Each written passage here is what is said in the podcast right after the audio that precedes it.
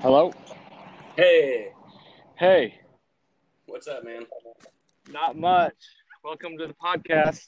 I'm happy to be here. It's the first time I've ever done this. Yeah, you know, that's my second episode. You're my first guest. Just happy to have someone on board. Well, I'm glad to be the uh, the first, so all future failures can be measured against me. Just uh, why don't you uh, introduce yourself for the audience? Um, well, my name's Kai Edward Warmouth, and uh, I guess I'm on this or connected to you in any sense because uh, we're both writers, and um, we both probably find ourselves in a uh, strange, wider literary or writing community. Um, so yeah, I, I, I live in Indiana. Um, I write not often enough. I work in a library, um, and yeah, that's uh, unfortunately I, I really don't sound that interesting now that I say it out loud.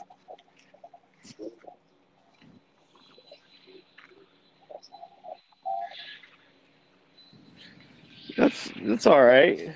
It's pretty interesting though, all the same. You know, being connected in this moment, being here on this podcast. There's something to say about that. Absolutely, absolutely. No, it's uh, it's quite cool, and I've developed quite a um, kinship, I guess, towards yourself and a lot of the other writers we kind of find ourselves surrounded with, just because, like I said, we all find ourselves in this very uh, strange moment. I think of um, yeah, you know, I don't want to fall back on the. Hi. It worked. Can you hear me? It's working right now. Hi. You can hear me? Yeah, I was gonna say you're kind of cutting so out a little bit, Kick bro. it out again. I'm sweeping a parking lot right now. Why are you in a parking lot? What are you doing in a parking lot? Hello? Oh. Shit. Can you hear me, buddy?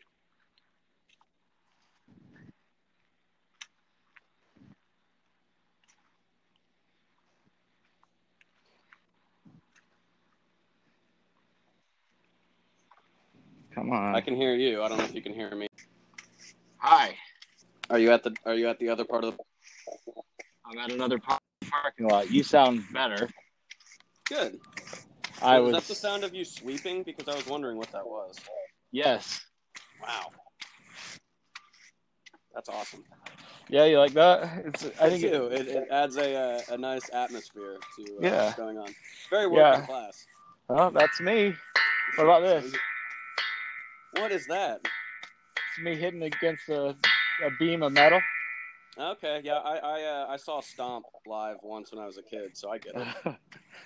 this is very stomp. This podcast is very stomp oriented. That's that's that's kind of what I heard. Uh, somebody described it as Joe Rogan meets Stomp. Yep. It's kind of the the vein I'm trying to tap into. It's an untapped market, my friend. Yep. Um. You know, you got to be creative uh, when there's so many podcasts out in the market. You do, and I get like super bummed when I see people that are making 50k for just like telling dick jokes. Like that is my dream job. Well, we're on the way. We're in route right now. That's true. That's true.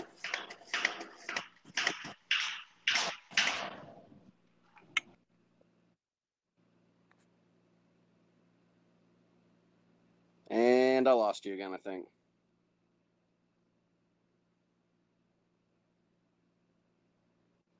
Oh, maybe not.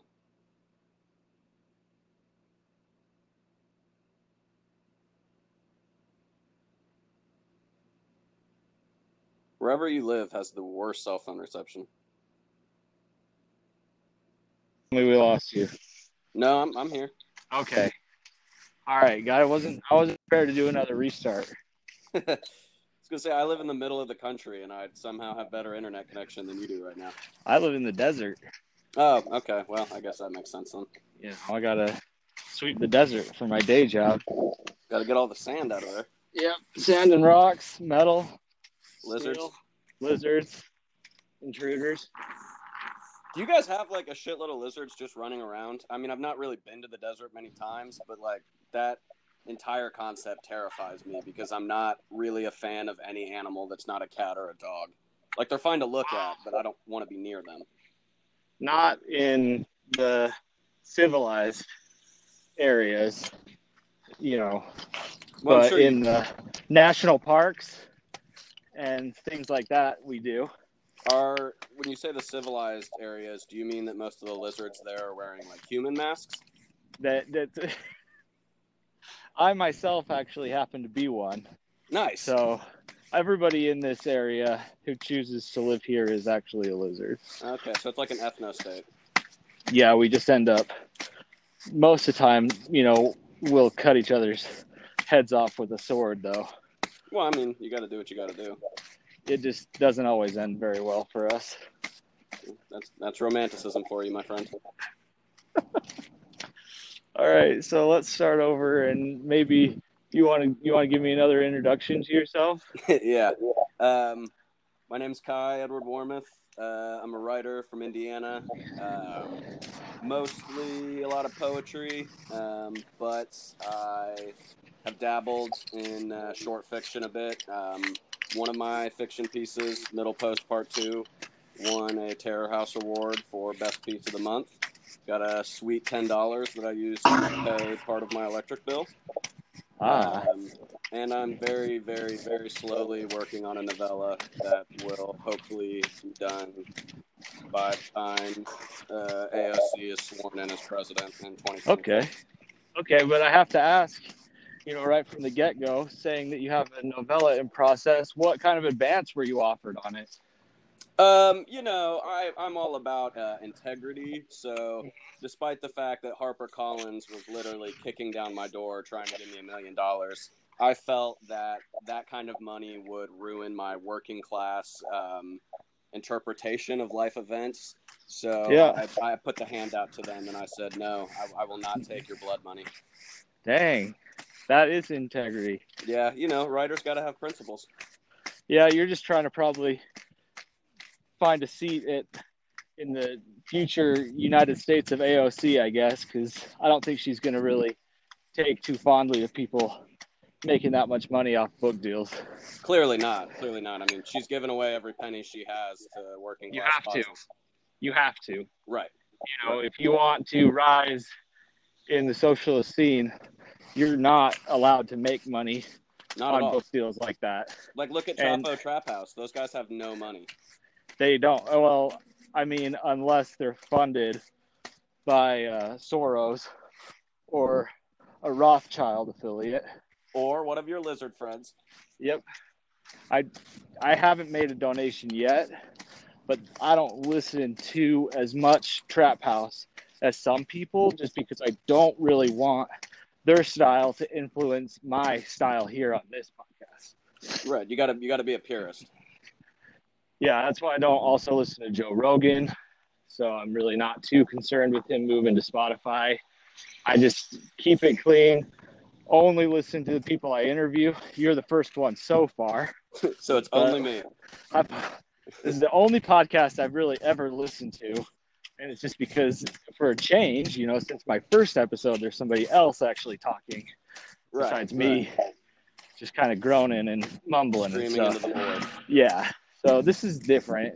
You know, I, I'm, I'm a little bit shell shocked, and you know, just trying to keep sweeping the parking lot and get my work done while here, trying to figure out what the, you know, concept of your novella is going to be. Uh, the concept. Yeah. Um, conceptually, it's about a uh, fucking nobody working class loser who is kind of despondently wasting his days on the internet and going to a job he hates. And he ends up getting um, approached online by a undercover FBI or some sort of intelligence agency person who is basically trying to push him to commit an act of domestic terrorism. So this guy can meet his quota and get an arrest, blah, blah, blah. And the main character very clearly sees through the ruse and sees that it is an FBI agent. But okay, kind of looks at the idea of prison as it's been expressed to as it's been expressed to him by one of his coworkers, and thinks, you know, I get a bed to sleep on, I get three square meals a day, and I don't have to go to fucking work anymore. And so he just kind of allows himself to be walked into this situation out of hopelessness. Have you considered that this current moment between you and, and me the... is maybe that situation? Have you thought maybe that me, I'm yeah, the I'm the working probably... class guy, and you might be the agent, and I'm thinking right now to myself okay, okay.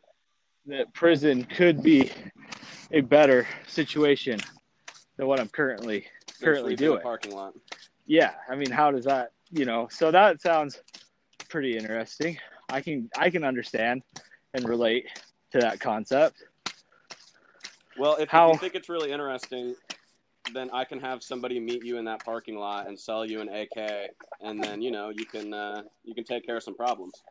So, what do you think about all the stuff going on right now with these publications trying to blacklist all these other publications like Terror House and Misery Tourism and apparently the Rattler or whatever? Yeah, that yeah. one I'm I'm not familiar with uh, Rattle, so I need to look into that one. Um, yeah. Because, well, and see that I, I, guess that's the point right there is that um, it seems to me that the attempt at censorship always makes something more interesting. Okay. I've always been when I hear that a book or a publication or a film or a whatever it may be is being taken out of people's hands or being banned or something like that my first thought is always, oh, I want to see that or I want to read that. Right. Because I want to know a what the whole fucking fuss is about, but also too. Uh, a lot of times I tend, I mean, shit. A lot of my favorite authors have been ones that have kind of fallen under that um, that boot that's coming down on them. So I, uh, I, I, think it'll backfire on them. Um, not within their circles. Obviously, those people have already been convinced and don't need any more convincing. You know, the people that subscribe to the New York Times and believe in that shit aren't going to read Terror House, aren't going to read Misery Tourism, aren't going to read Expat. That's not, you know, that's something they've already been pre-programmed to disagree with. But it's like by putting those names out there to cancel them or whatever, there's going to be more people like you or I who are going to be like, oh shit, these seem like people that I might get along with or that at least share my ideals on what literature can be. Yeah, no, totally. Do you think that uh, their circle of influence is big enough to drown our circle of influence out? Um, in some ways, yeah. I mean, they obviously have the financial backing. And um, and it, it, again, I, I, I, hate that it gets obfuscated that this is a ruling class in, in, institution coming down on regular people's expression of art. Like that is exactly how it needs to be presented every time. I don't give a fuck if some of the people that are involved with Terror House or any of these publications are whatever badist you can be this week racist, sexist, whatever. I don't give a fuck. I don't need to agree with somebody to enjoy their work. And to think that that has to be a part of it is so asinine that if you believe that, you should just not. I mean, I, I hate to tell people not to read, but it's like that's that's exactly what you should do. If, if that's how you approach literature, then just don't fucking read it and leave it to the adults. Yeah. Do you think that we stand a risk of being deplatformed in the same sense that Alex Jones and some of these other far right figures, not saying that we ourselves are far right figures, though that would be the impression they would like you to believe. Do you Right. think that there's some risk that we could be totally deplatformed and completely forgotten about? Absolutely. I think I think that risk does exist, but I think in my quest to be an eternal optimist, I think that that can be a good thing in the sense that it adds a sense of urgency to your writing to know that what you're putting out could be thrown away because it has or has um, guilt by association to quote unquote bad thoughts or whatever you want to call it. I think that it, it adds urgency and it makes the writing that much better. You know, I definitely. So you think you think then that the risk of being deplatformed and thrown away and forgotten about adds a sense of urgency to your writing that makes it come out with more strength? Yeah, I do. And I, I don't think those things are good, but like I said, in my quest to be an optimist, I'm going to use it to my advantage. Okay. What would you do if you were to be suddenly picked up by some major publisher? Would you would you uh would you accept that knowing that you would be influenced? I mean we kind of talked about this a little bit before by maybe trying to fit a certain mold or sell a bunch of copies or would you stick to the sort of independent route so that you can keep on writing exactly what you want to write? Um, I think that there's a middle ground there between, you know, if they're offering the money, I'll take it. But at the same time, you know, even in my musical career, when that was something I was still taking part of, um, I'm not going to compromise what I want to do. And if that means that they say, okay, well, fuck you, we're taking this away and we're dropping you, then so be it. It's like there's no such thing as bad publicity. Yeah, no, definitely. Um, what are some of the other kind of like those publications mentioned in that sort of scrawl? Right. Are those are those some of the publications that you connect most like intimately with then because they're kind of allowed to go in that direction? Uh, that's one of the huge reasons, but also, um, and related to that, those publications gave me a chance. They published my work. You know, the the first thing I had published in my adult life was via Terror House, and then after that, Expat, and then Misery Tourism shortly after that, and uh, New Pop Lit as well. And I love all those. You've got the whole you've got the full house. Oh no, I truly did. When I was when I was initially reading those posts and saw all the publications they tagged, I was like, "Holy shit! This is literally my discography in a sense." they're coming for you. I, yeah, They're coming for you. Ne- They're, your name's going to be individually mentioned. I, I kind of would be a little flattered if that happened. And it's like, you know, I don't Yeah. worry. I, uh, like I said, I live out in the country. Um, I have a super close family and friend circle. I'm in a wonderful relationship, and I own a shitload of firearms. So it's like, I do what you want. I don't give a fuck. What are some of your favorite firearms? Um, well, on my table right now, getting ready to be cleaned, is an AK. And I am under the impression that is like one of the most beautiful pieces of technology ever made. Um, I remember when my father was teaching me all about it, how to use it. I was probably uh, 13, 12, 13 years old when he was first like introducing me to it. And he told me, he said, This is one of the greatest guns in the world. If it's good enough for a nine year old to use in a fight in West Africa, then it's good enough for you. Hell yeah. That's, you know, that's that's something you can take to heart. Yeah, for sure. And I, I remember hearing my uh, my older brother uh, served in Iraq and Afghanistan, and he Yeah. said that it was like really common for U.S. troops to drop their M16s and pick up an AK-47 from a dead mujahideen if you could, because it's Really? just it's a bigger bullet, but also it's just it's a better functioning gun. You know, you can Yeah. you can drop an AK in the water, run it over with a truck, and then pick it up three days later, and you know it might not fire straight, but it's still gonna fire. Yeah. So how many or is that too is that too revealing like for your defense Sorry, strategy? you cut out. You cut out. What did you ask? All I heard was how many. Firearms do you have in your arsenal? Um, yeah, a- a decent amount. Enough, really, I have enough ammo, I guess, at this point that if they wanted to Waco me, I could probably last a decently long time. Okay. What do you think uh, about the uh, the Trump presidency?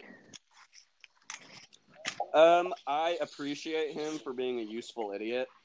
I think he, you know, he's in my opinion, he's the same as every president that came before him. He just says the quiet part out loud. Okay, yeah. Well, he's a little more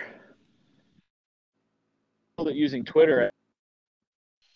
Oh yeah, I mean that that's definitely a huge difference. But at the same time, that's I think more of a time period thing. Yeah. Um, Twitter's just become more ubiquitous since the previous presidents. I mean, obviously Obama had access to it, but um, Obama wasn't the type to pull his phone out and post like that instant when something comes to his head. Right, right, exactly. And it's like, yeah, you can fault Trump all you want for that, but again, I like the I like the mask off part of it. Do you find like a certain connection to him, like in that sense that he's doing that because that's something sort of similar to like what a lot of our, our what we're doing, just pulling our phones oh, out absolutely. and blasting it. Absolutely. I mean, he's a troll. Yeah. In the highest sense of the word, and I, as somebody who you know grew up on the internet, I can appreciate trolling. Yeah. I have this thing about me where if I see somebody expose like a petty weakness like that, I'm driven by the desire to antagonize and to poke. Yeah. It's an awful trait, but I can't help it. Yeah, I mean, do you ever find yourself just like reading one of his things and just laughing, even though it's like like kind of a horrible thing that he's implying or pushing? Oh my god, all, all the time, all the time. And I, I still think his um his debate performances in 2015 and 2016 are like up there with Dave Chappelle oh God, and dude. in stand up. When he was like standing up there, like behind Hillary Clinton, just like standing there, or like that time. Yeah. That time when he and like Ben Carson got like stuck in the doorway trying to enter the debate stage, and like Jeb Bush came over and like slapped him on the shoulder or something. Like it was just beautiful. It's one of the funniest things like that we're ever gonna see and that and the whole he and him inviting Bill Clinton's sexual accusers oh to God, the debate dude. every day was like... just alpha as fuck. I I couldn't not love that. Okay, you know. Hold on just a second. It's gonna get maybe a little loud, but I'm gonna keep it on okay. because I got to get something to drink. I got you, brother. Sweet.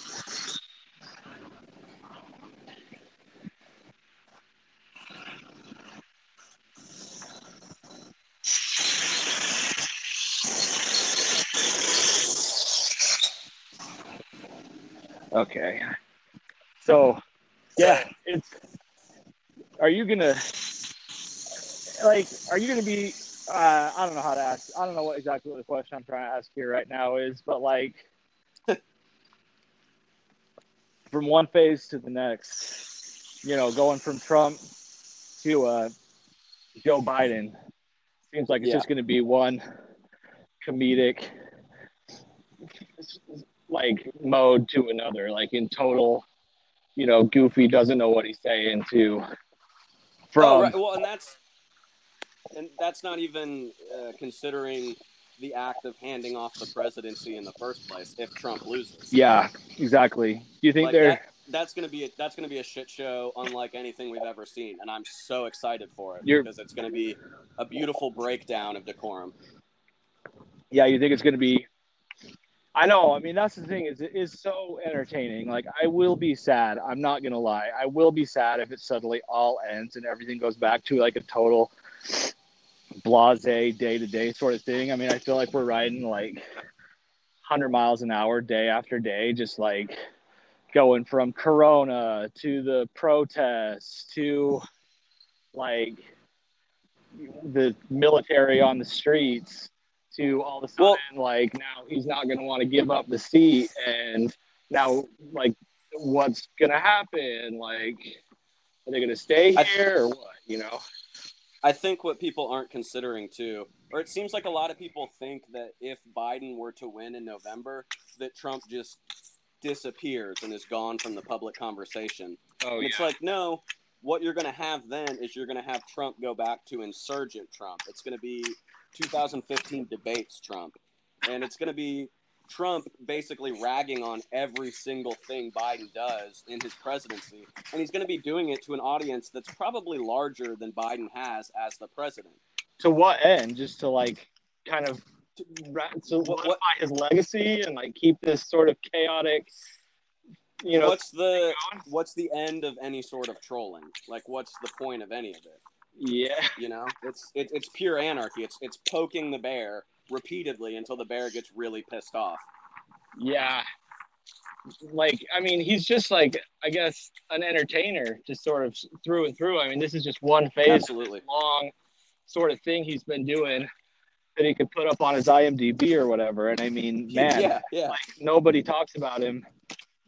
Like, I mean, everybody talks about him. Like nobody talks about anybody more than they talk about him. You know, like Right, and it, it will be like that until the day he dies. I mean, that's wild. I mean, you've got to call that some sort of a success. Like, it could have been like a total dopey, like idiotic span of nothing getting done and everybody like like just kind of not listening to him and he's just there being made fun of and he gets impeached but like somehow he has like managed to make this whole thing like the Donald Trump show and like think.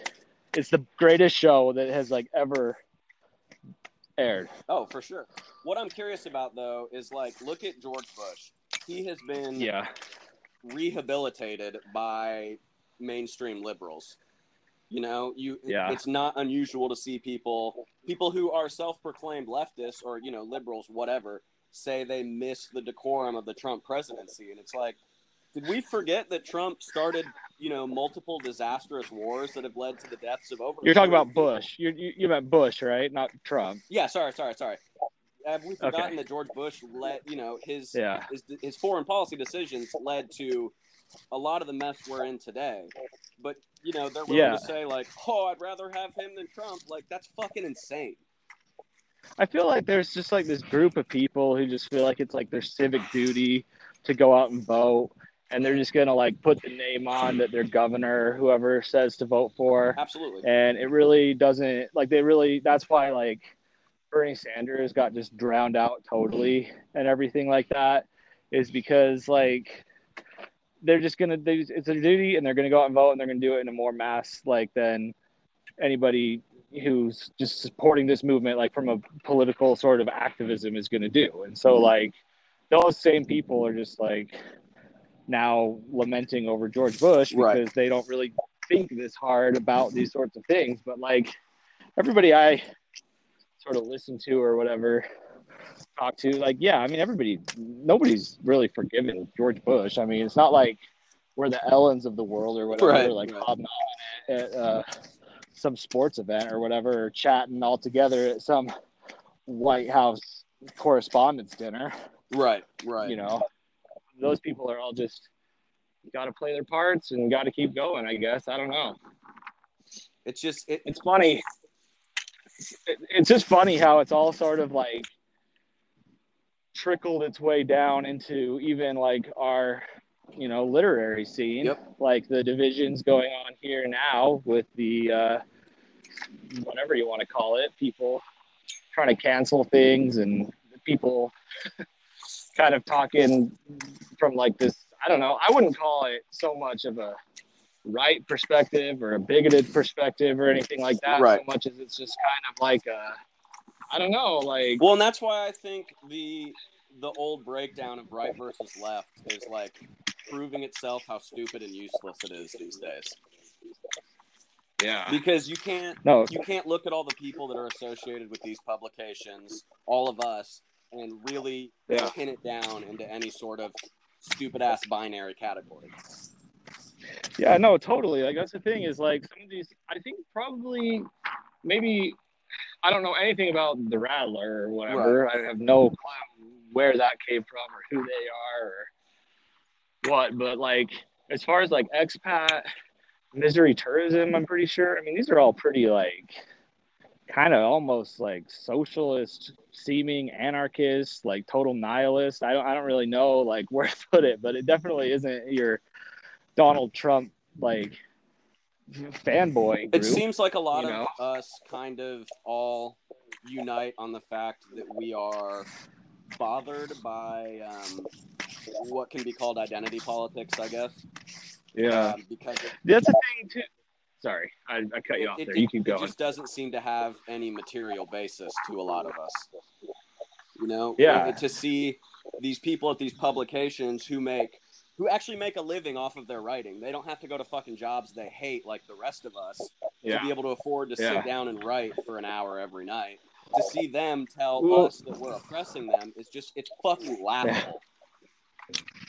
that kind of goes back to that question I asked. You know about like would you take that deal if they offered it to you? You know, a lot of these people, I think, not- maybe not totally, just like upfront or whatever, are taking that kind of deal. You know, they got to trim their appearance. Right. They got to be on the right side. They got to make the right connections. They can't gaff or goof up or whatever because it's going to taint them and just spoil their whole whatever chances for the rest of their lives. You know, whereas I don't know, like I if I get caught saying something wrong, it's just another notch on the list For sure. at this Right. point. it's just like okay, Well, also you were sm- but I think go ahead. what's No, I said you were smart about it What's and that? that you embraced anonymity. You know, you didn't use your real name. I'm the retard who I- just rushed yeah. into it with my full name. Yeah, but that also adds like a level of craziness to things because that gets people out there trying to find out who you are and trying to dox you and oh I've got this person. Here's their phone number. Here's their real name. Here's their picture. Like here's their family blah blah blah you know? Right. it's like okay. I sort of wish somebody would post my address online because it's just like, all right, Yeah. let's, let's see what happens.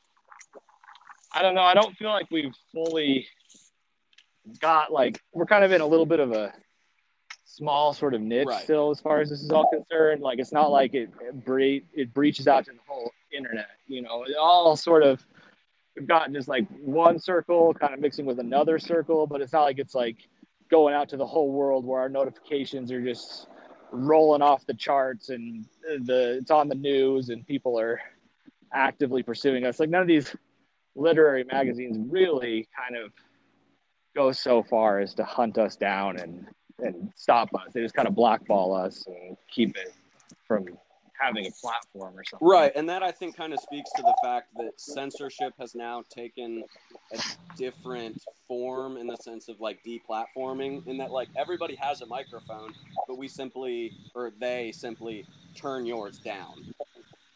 You Yeah. know, so they can say, "Oh, we're not censoring you. You're obviously still allowed to write these things, and the police aren't kicking in your door." But it's like, yeah, but if you're Yeah. if you're cutting me off from ever getting forever going further in my art because you disagree with the ideas, then what's the fucking difference?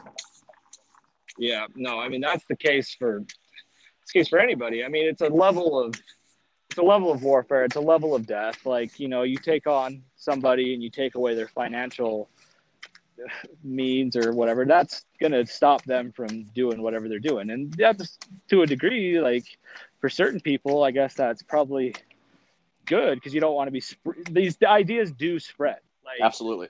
I don't think I I am a believer in that. Like when you've got these pipelines of you know the Alex Jones, the Milos, to the Proud Boys, Right. to the whatever. You know, this whole thing will take you on a on a certain path that maybe you got to kind of look at philosophically and figure out how to how to nip that because you can watch if you look at some of these people's internet histories how they go down this radicalization. It just happens. I mean i don't know if it's intentional or not but there is funding probably behind some of it. But that being said i don't know if the same thing really applies to to literature because uh, for one literature isn't actively trying to get people to go out and do things Right. you know like It's- literature is not out there saying these people are actively working against you It's or asking for reflection more than so anything. much.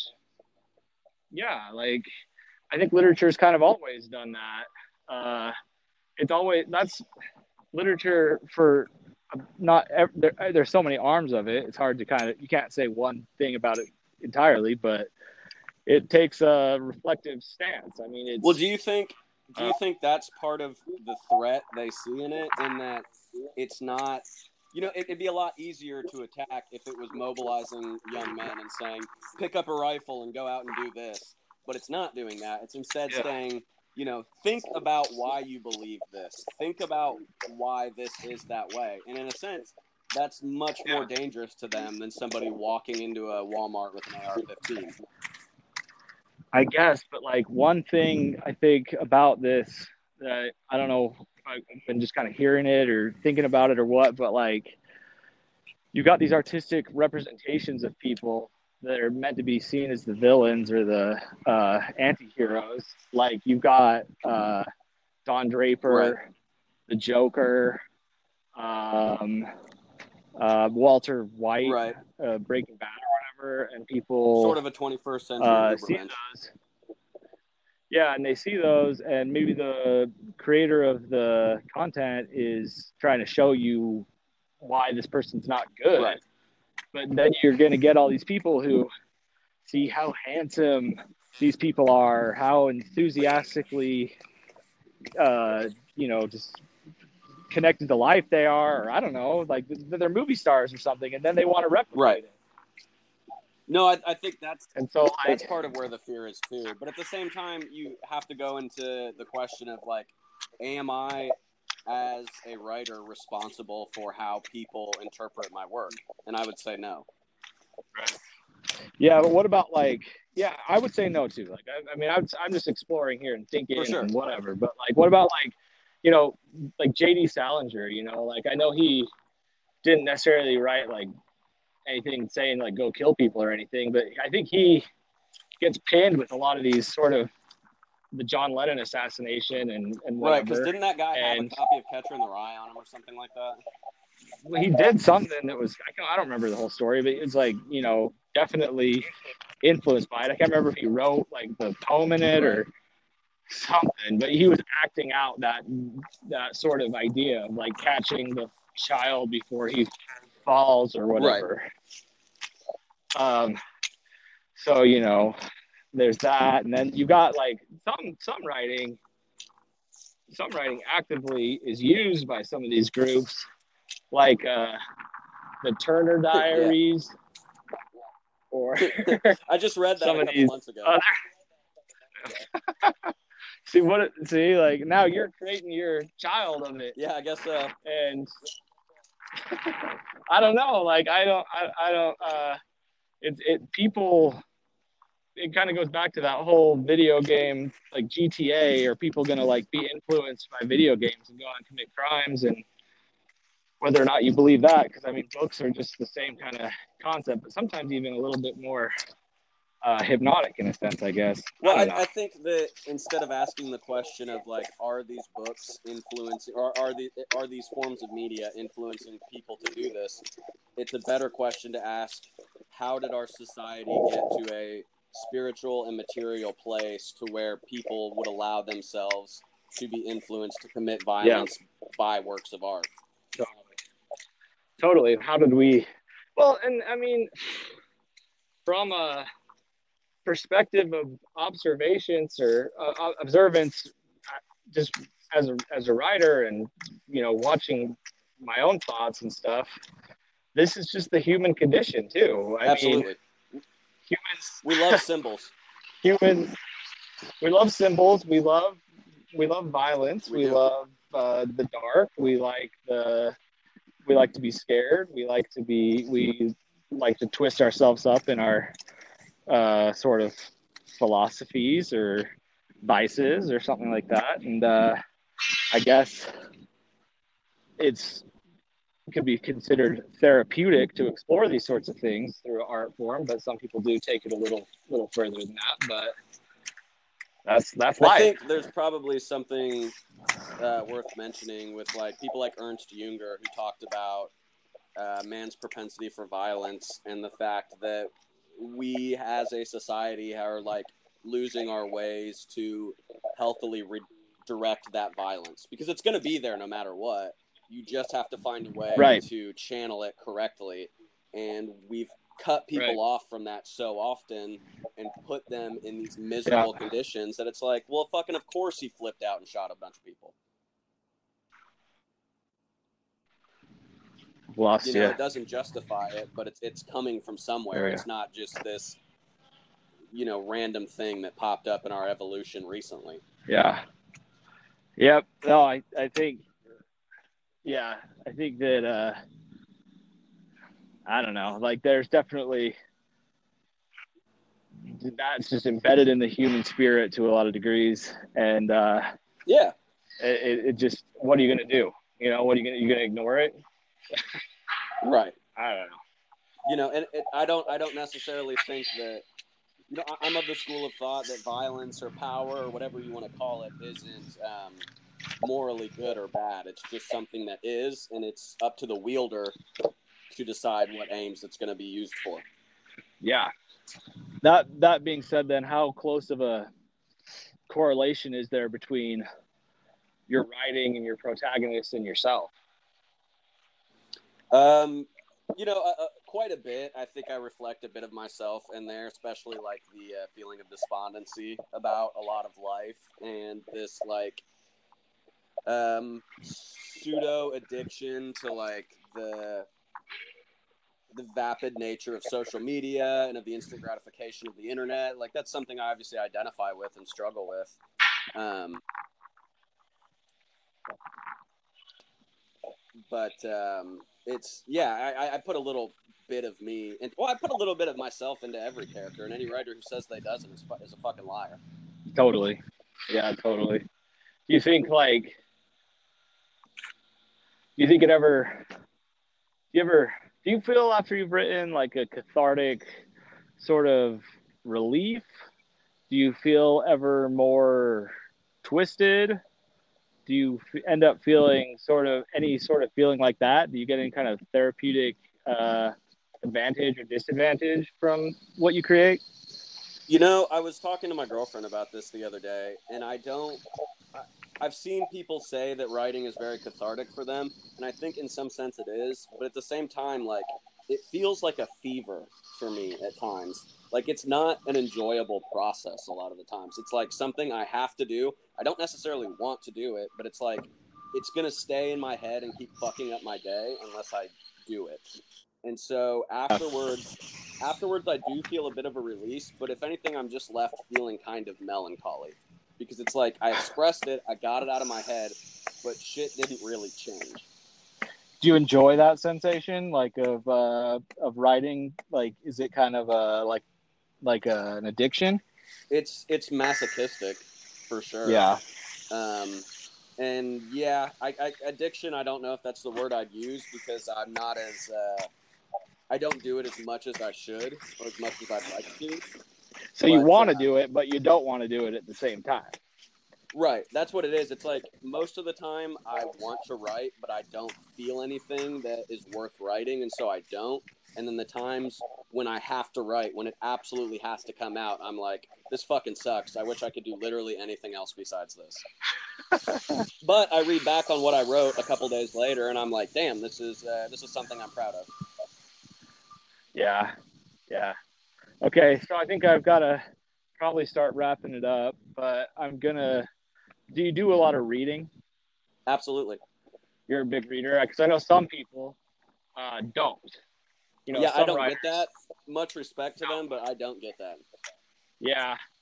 I mean, I have to say that at the moment, I find myself in the camp that doesn't. Right. Uh, my time, I feel like, is very limited. Um, Oh, that's understandable. I feel like I have to choose between writing or reading, though I feel like I would do more reading if I was sort of like your character, maybe in your story, just like in prison with nothing, Right. no responsibilities or whatever. I just book after book, just sit there and do it, and that would be my enjoyment. So I don't know if that would put me exactly in the camp of a no reader writer, just sort of Right. like kind of handicapped or hobbled at this point. But you No, I- are uh, you're, you're As, mu- You're as much as I ver- can, yeah. yeah you're pretty voracious. What's one of the books that you uh, read recently that you enjoyed? Um, I just finished uh, Fields of Asphodel by Tito Perdue. And Okay.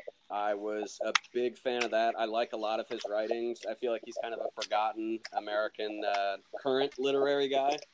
and Yeah. uh, his character I've Lee. never even heard of this person. He's, he's great, man. I, I would highly recommend the book Lee. Um, Okay. very much worth your time. But uh, Fields of Asphodel was kind of a sequel to that, and um, the main character is this crotchety old. Uh, he calls himself a reactionary romantic. And Okay. I I like sort of relate to a lot of his curmudgeony um, nihilism, I guess, that he feels for a lot of people. So I, I, I saw myself in the character a lot, which obviously helps when you're reading something. What do you think that the uh, general impression, like from people in the scene or whatever, the, the multitude of scenes is going to be uh, in regards to what we've talked about or how we've discussed it today? Um, I think for any of them that associate with me online, they'll probably, hopefully, think I'm less of an asshole than I come off of on the internet. Um, because I'm really not that much of an asshole. I'm a pretty friendly guy. Um, I just I like to antagonize. I think it's fun. Um, but I don't Yeah. mean anything by it. Um, but I don't know. I guess I would hope they would see that you and I both are at least dedicated to our art form and really Yeah. willing to sit down and have a conversation with anybody. I don't give a fuck what you believe. I have friends that are on all sides of the spectrum, and uh, I don't like it. None of us have our our fingers on the buttons of power. So like, if you if you have some fucked up horrid view, like it doesn't. As long as you're not coming at me violently, I don't really care, and I'm not going to try to shut you up because it just is what it is. Right. Yeah. Um, just to, you know, I'm still dragging on here, I guess. But do you find there to be sort of a with with your Twitter or your social media uh, persona? Is that like part of your kind of like your your writing? Is that like a character? Is that like a kind of thing that you associate with all the other written work you've done, or is it something totally different? kind of separate or somewhere sort of in between. Definitely somewhere in between because there'll be times where I'm using it to discuss ideas that I think are not only relevant to my writing, but just relevant to my thought in general and what I'm trying to express. But then there's other times where I'm just tweeting about how awesome my girlfriend's tits are or something like that. So, Okay. You know, it, it, it goes Yeah. back and forth. And I, I think the main point of all of it is don't take it too seriously. It's the internet. Oh yeah. Yeah. Yeah, totally. Okay. Like let's say I was to continue doing this sort of series or whatever. If I was to keep on talking to people, is there anybody that you think would be good to talk to or that you'd want to hear? Oh, absolutely. Um, number one, and I was going to give him a shout out anyway, is Manny from Expat. Um, that dude is a godsend to literature, and I am so thankful he exists. I really hope, um, like with a lot of you, that I can meet him in person someday and have a beer with him. Um, I'd love to hear his thoughts on things. Even when I disagree with him, I know the dude is coming from the right place, and I appreciate his existence. Um, aside from him, um, Anthony Dragonetti, another great fucking writer, awesome fucking dude. Would love to hear him on here. Um, Uh-huh. really, any of the people that are in our little scene, whatever you want to call it, um, I think Any of the blackballed community? Right. Yeah. Exactly. I think all of them are part of that because they have something interesting to say, and I would absolutely be willing to listen to any of them. All right. Well, you know, that's that's that's sweet. Like uh, I think this was actually a lot of fun. Absolutely, man. I didn't know how it was gonna go. Like I said, I've never really done this or uh, just kind of letting it go freely, and I think it uh, went a little more coherently uh, than I was expecting. Yeah, you're, you're very good at this. You should keep I'm doing it. okay, all right. Let's see if I can figure out how to end this thing and get on to sweeping an area of the parking lot that doesn't have uh, Wi-Fi. Well, it- it's been it's been an honor talking to you, brother. Thank you so much. all right. Yeah. You too. See you later. Take care. Bye.